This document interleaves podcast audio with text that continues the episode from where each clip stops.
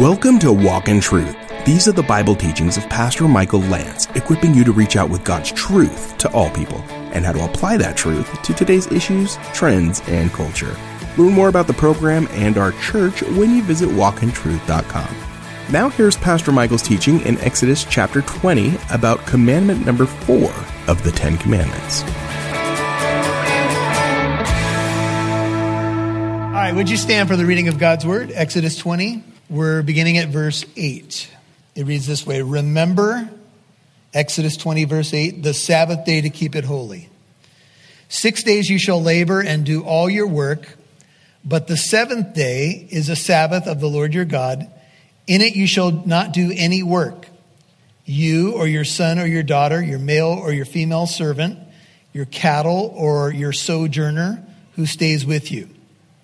For in six days the Lord made the heavens and the earth, the sea and all that is in them, and rested on the seventh day. Therefore the Lord blessed the Sabbath day and made it holy. You may be seated.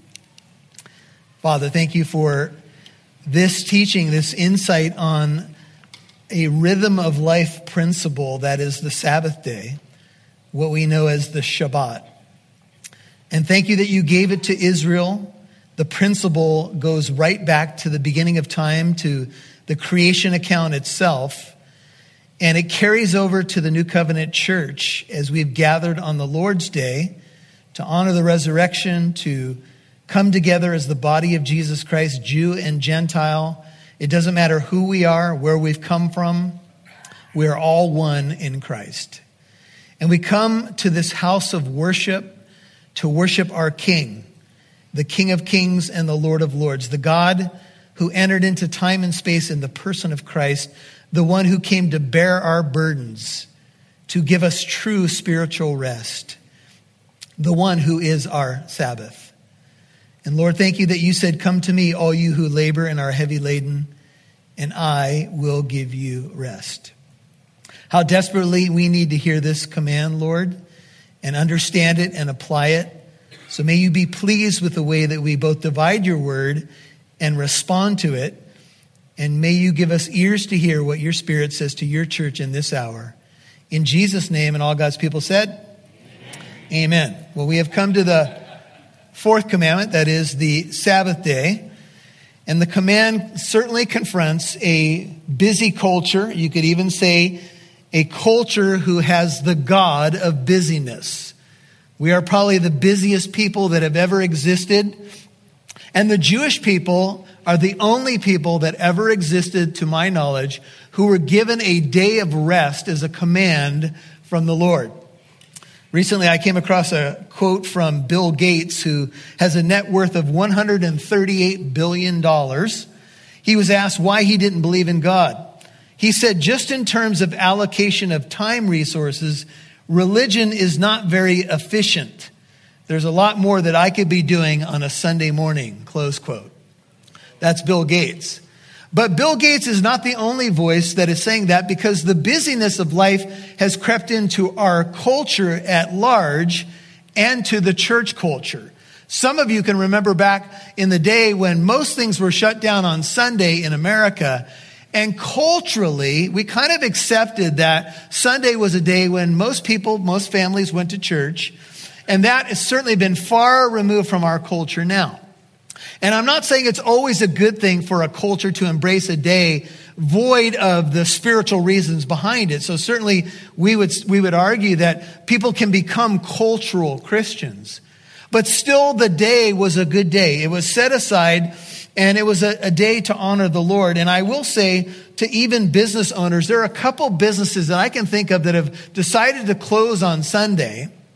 One of them, if you want to get a chicken sandwich at this place, uh, you have to basically wait around the block. I don't know what they're putting in the chicken, uh, but I was talking to a friend who said, you know, uh, there's something about that chicken. I just find myself craving it.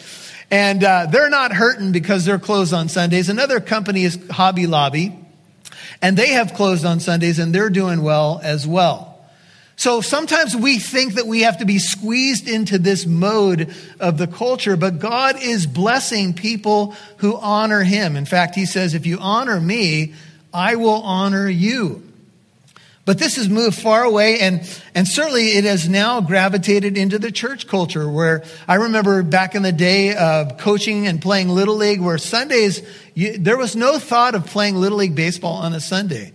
But now travel ball and everything that's going on, and people are busy. And, and you know, um, I'm, I'm not trying to judge any of that, but I will tell you, I have friends personally who went that direction for the sake of whatever they thought they needed to do to fit in to the culture and the pressure.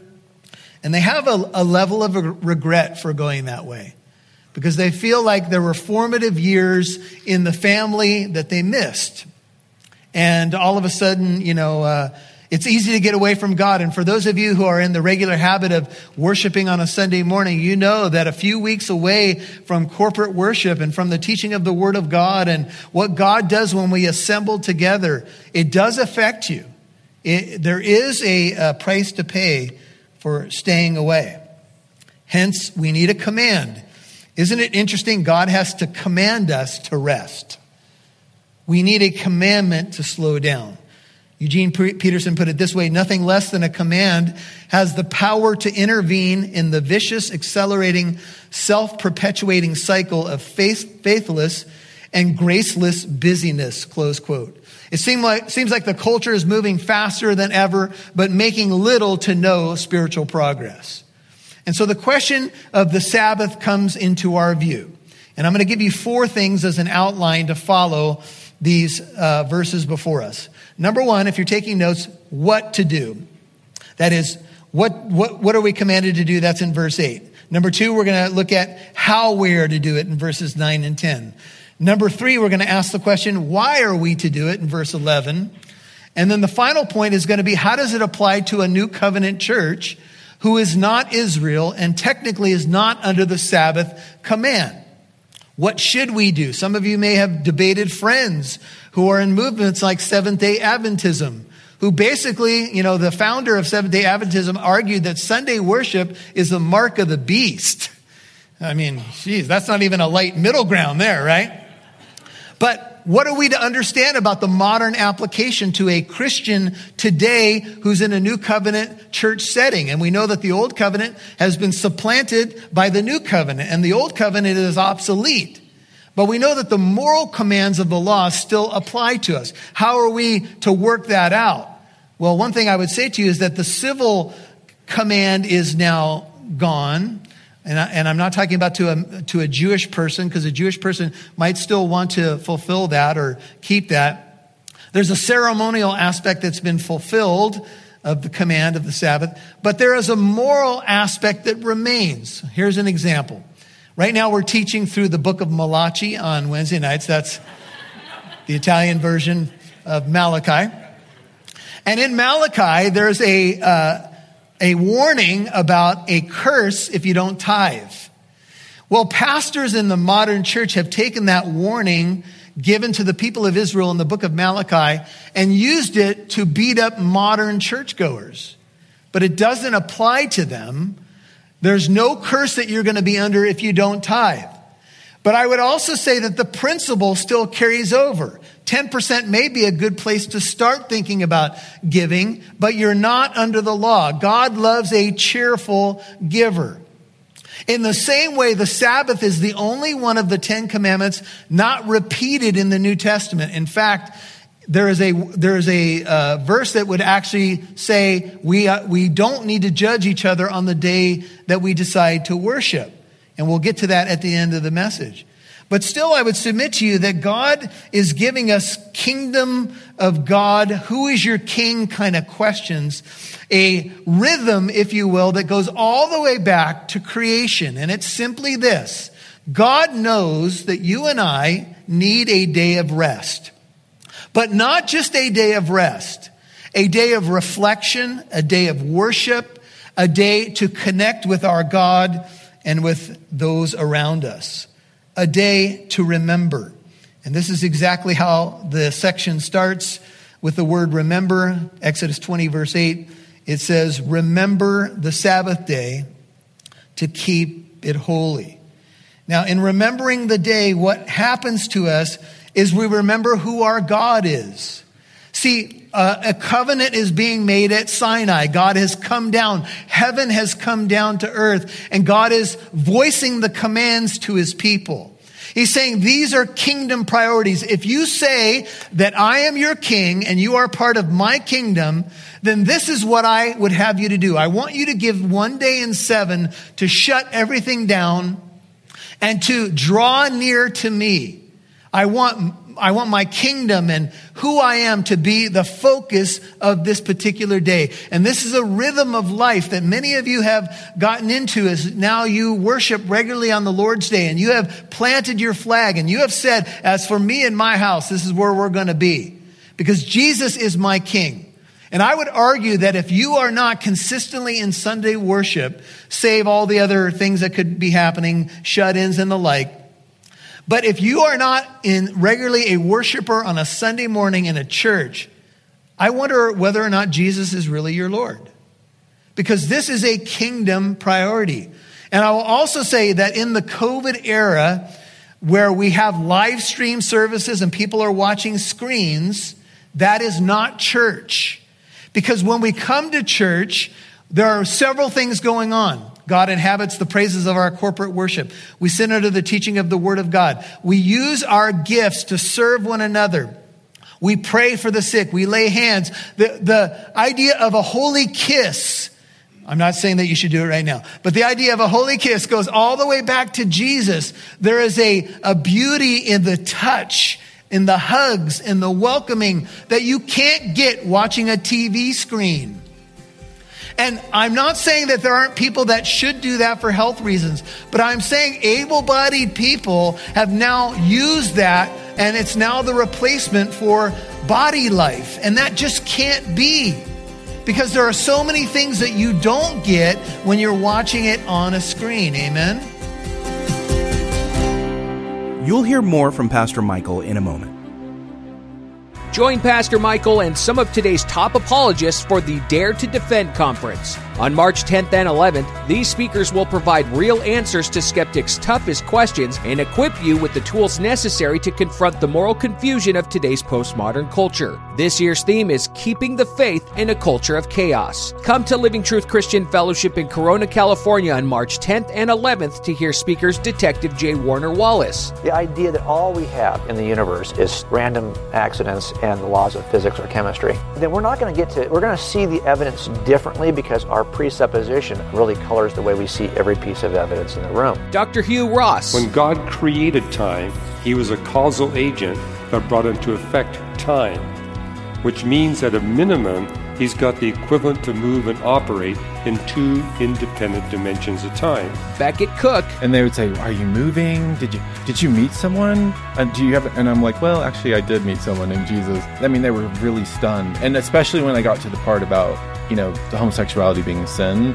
Some of my friends really got hostile. Dr. Craig Hazen. Sure, this Jesus thing sounds good, but you know, I know nothing about Buddhism or Islam or Hinduism or Mormonism. And how do I know for sure that I've really got the goods? Lenny Esposito. This one conversation shows how much we've confused the motivations for why we believe something with good reasons for believing it. There's only one good reason to believe anything, and that is if it's true. Monique Duson. I think the idea that that's funny racism, like they let you into their home, and like I was, I came home with PTSD from South Africa and all that, and I think I, I started to really think about like well, what if it wasn't racist? And Joe Dallas. If you want to punch somebody out and you punch somebody out, you're not struggling with punching somebody out. You are, in fact, punching somebody out. Register for the Dare to Defend conference on walkintruth.com or call 844 48 Truth.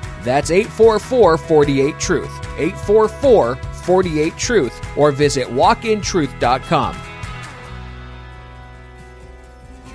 We'd love to see who's listening, so please connect with us on Facebook, Twitter, or Instagram. Just do a search for Walk in Truth Show. Now, back to Pastor Michael Lance right here on Walk in Truth. But I'm saying able bodied people have now used that, and it's now the replacement for body life. And that just can't be. Because there are so many things that you don't get when you're watching it on a screen. Amen? And so this is what we are confronted with as we look at the idea of the Sabbath day in a crazy and busy culture. We are to remember it. The Hebrew word zakar means to mark it. It's as if you would set an alarm on your phone uh, or write the weekly appointment on your calendar. You are, this is a kingdom clock, a kingdom of God kind of clock. God says, this is what I want you to do, and I want you to remember the, the Sabbath day, which, if you're uh, taking notes, means seven. Sabbath means seven. And the Hebrew word, if you begin to dig down on the word, means to stop. It speaks of cessation, rest, repose, refreshment. So seven is Sabbath, but it also has the idea of completion. From the cross, Jesus said, it is finished. And when God made everything in six days, he said, it is good. And he rested on the seventh day. Now, it's not that God needs to rest because he doesn't grow tired or weary, but he was setting a rhythm of life. He's saying, if you follow me as Lord, you do what I did. You rest on the seventh day in honor of what I've made. And we'll, we'll talk about the fact that it's also in honor of our redemption. So rest is associated with the kingdom. And I would say to you, rest is associated with trust. The more you trust your God with the way that He would outline your calendar, the way that He would say your priorities should exist, the more rest you will experience. And I'm not talking about laying in a hammock, uh, you know, for 24 hours on that day. I'm not talking about a lazy day. I'm talking about what true rest means. Trust equals rest. Trust in the living God and in his ways. Now, there's a little bit more in Leviticus, which is the next book to your right. Turn over there with me. Leviticus 23. Here, the seven feasts of Israel are laid out, all seven throughout the calendar year. As God opens speaking through Moses in Leviticus 23, he starts out with the Sabbath. We're going to begin in verse 1. I will just uh, note for those of you who are reading through the New Testament and studying the life of Jesus that Jesus had a custom of being in the synagogue on the Sabbath day. And for the Jew, the Sabbath day would start at Friday, on Friday at sunset and ends Saturday at sunset because in the Jewish mind, the day begins when the sun sets. So Friday evening to Saturday evening is the Jewish Shabbat. And there are Jewish messianic believers and those who don't believe in Jesus who do keep the Shabbat today. And that means they prepare all their food before the sun sets. And when it sets, they are not to be working. And they use it as a way of practical rest and you could say theological rest. Here's the idea of where worship mixes in with that. Leviticus 23 uh, 1 says, The Lord spoke again to Moses, saying, Speak to the sons of Israel and say to them, The Lord's appointed times, now think of your phone alarm or a calendar, which you shall proclaim as holy convocations. My appointed times are these. For six days, Leviticus 23 3, work may be done. But on the seventh day, there is a Sabbath of complete rest, a holy convocation. The NIV says a day of sacred assembly. You shall not do any work. It is a Sabbath to the Lord in all your dwellings. Now, as the Lord lays out the covenant, the Ten Commandments, in the Hebrew picture language, it's interesting because the Sabbath means to return to the covenant. Every time Israel shut things down on a Friday evening and worship the Lord, and I want you to notice in Leviticus 23 3, you have the idea of rest, but also a holy convocation. That is a day of sacred assembly. It mixes the ideas of worship and rest. And I would submit to you that the more you worship, the more rest comes into your life. Amen? The more practical, spiritual rest. The more you draw near to God, the more He imparts these spiritual blessings as you honor what He says. And so in Leviticus 23, note it, you have the idea of a kingdom clock, a way that you follow the rhythm of your creator, the one that you call the king of your life. He has claims on your life, and this is how you follow him. Now, the Sabbath day was actually laid out Back to Exodus, take a peek at chapter 16 before the command was given. In Exodus 16, remember the miracle of the manna. Look at verses 21 and 22. It came about on the sixth day, Exodus 16, 21. They gathered twice as much bread, two omers for each one, Exodus 16 21. When all the leaders of the congregation came and told Moses, he said to them, This is what the Lord meant. Tomorrow is a Sabbath observance, 1622, a holy Sabbath to the Lord. Bake what you will bake and boil what you will boil, and all that is left over put aside to be kept until the morning. The Sabbath command was actually given prior to the actual spoken command and written command. Israel knew about this Sabbath rhythm that they were to set a, a, day aside. And here's essentially what it means with all the debate about what it meant in terms of the Pharisees and the Sadducees. It means that on the seventh day, you do not do business as usual. You slow down, you shut it down, and you focus on reflection, on who God is, on relationships, on emotional rest, on ending the grind, you name it, you can put it into this pot of the idea of resting on Shabbat. Cessation, rest, and even reflection on the goodness of God in your life. And this command in Exodus 20, verse 8, it says that you are to honor the Sabbath day, remember it, and keep it holy. How do you keep a day holy? What does that mean? Remember, whenever we see the word holy, it means to simply be set apart. So the day is especially set apart for God's work in your life. You are to hallow it. You are to make it special. Now, do you know that Jesus in his earthly ministry healed several people on the Sabbath day? Do you know how many people he healed on the Sabbath day? Take a guess. Seven. There's no mistaking that, brethren. He is sending a message.